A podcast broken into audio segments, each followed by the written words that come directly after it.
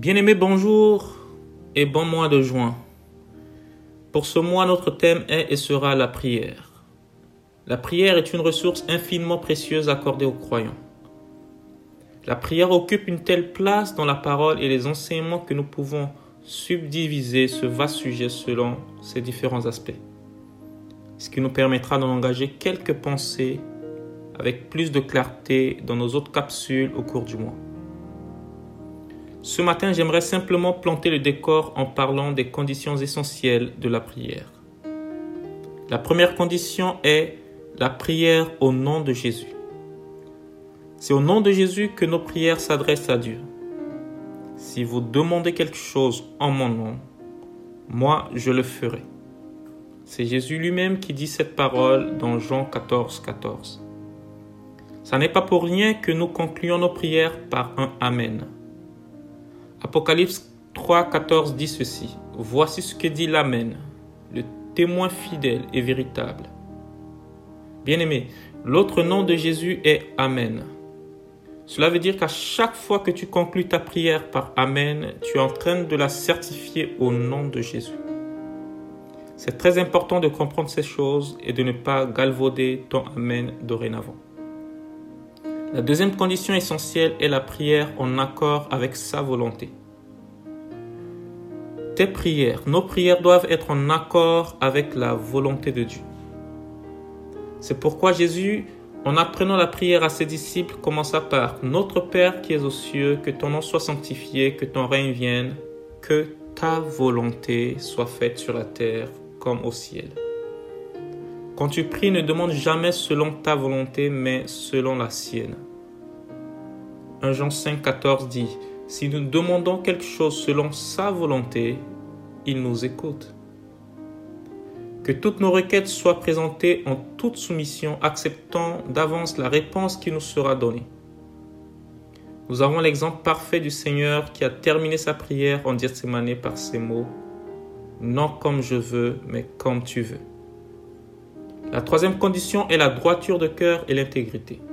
C'est avec droiture de cœur et intégrité qu'il convient d'exprimer nos prières, étant conscient que celui qui les entend connaît nos pensées cachées et discerne les mobiles de nos requêtes. La prière des hommes droits lui est agréable. Proverbe 15, 8. David pouvait dire Je sais, ô mon Dieu, que tu sondes le cœur et que tu prends plaisir à la droiture. 1 Chronique 29, 19. Et les fils de Corée à leur tour diront, Il ne refusera aucun bien à ceux qui marchent dans l'intégrité. Psaume 84, 11. Le chapitre 22 des Nombres nous montre en la personne de Balaam un cœur qui manque de droiture. Sa recherche simulée de la volonté de Dieu était mêlée au désir du salaire d'iniquité pour lequel il laissa le droit chemin. Combien facilement aussi nous sommes exposés à demander ce qui pourrait satisfaire nos cœurs, exprimant des désirs même légitimes, mais qui ne rencontrent pas l'approbation divine. La quatrième et dernière condition essentielle à la prière est la prière avec l'esprit et avec l'intelligence. 1 Corinthiens 14-15 nous dit ceci. Je prierai avec l'esprit, mais je prierai aussi avec mon intelligence. Pour prier avec l'esprit, il faut que l'Esprit Saint nous conduise dans toute la vérité, comme nous l'avons vu lundi dernier. C'est lui qui dirigera nos demandes afin qu'elles soient selon la pensée et pour la gloire du Seigneur. L'intelligence qui est un don de Dieu, quant à elle, ne doit pas être en entrave, ce qu'elle devient malheureusement souvent en produisant le raisonnement et en excitant l'orgueil. Elle doit être une aide mise au service de l'action de l'esprit. Si les choses sont cachées à l'intelligence naturelle, cette faculté renouvelée dans le croyant, maintenue dans l'humilité, doit nous aider à discerner la pensée de Dieu. Paul a pu dire, je parle comme à des personnes intelligentes.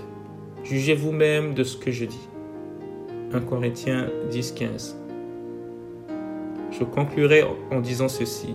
L'esprit et l'intelligence sont requis pour la prière.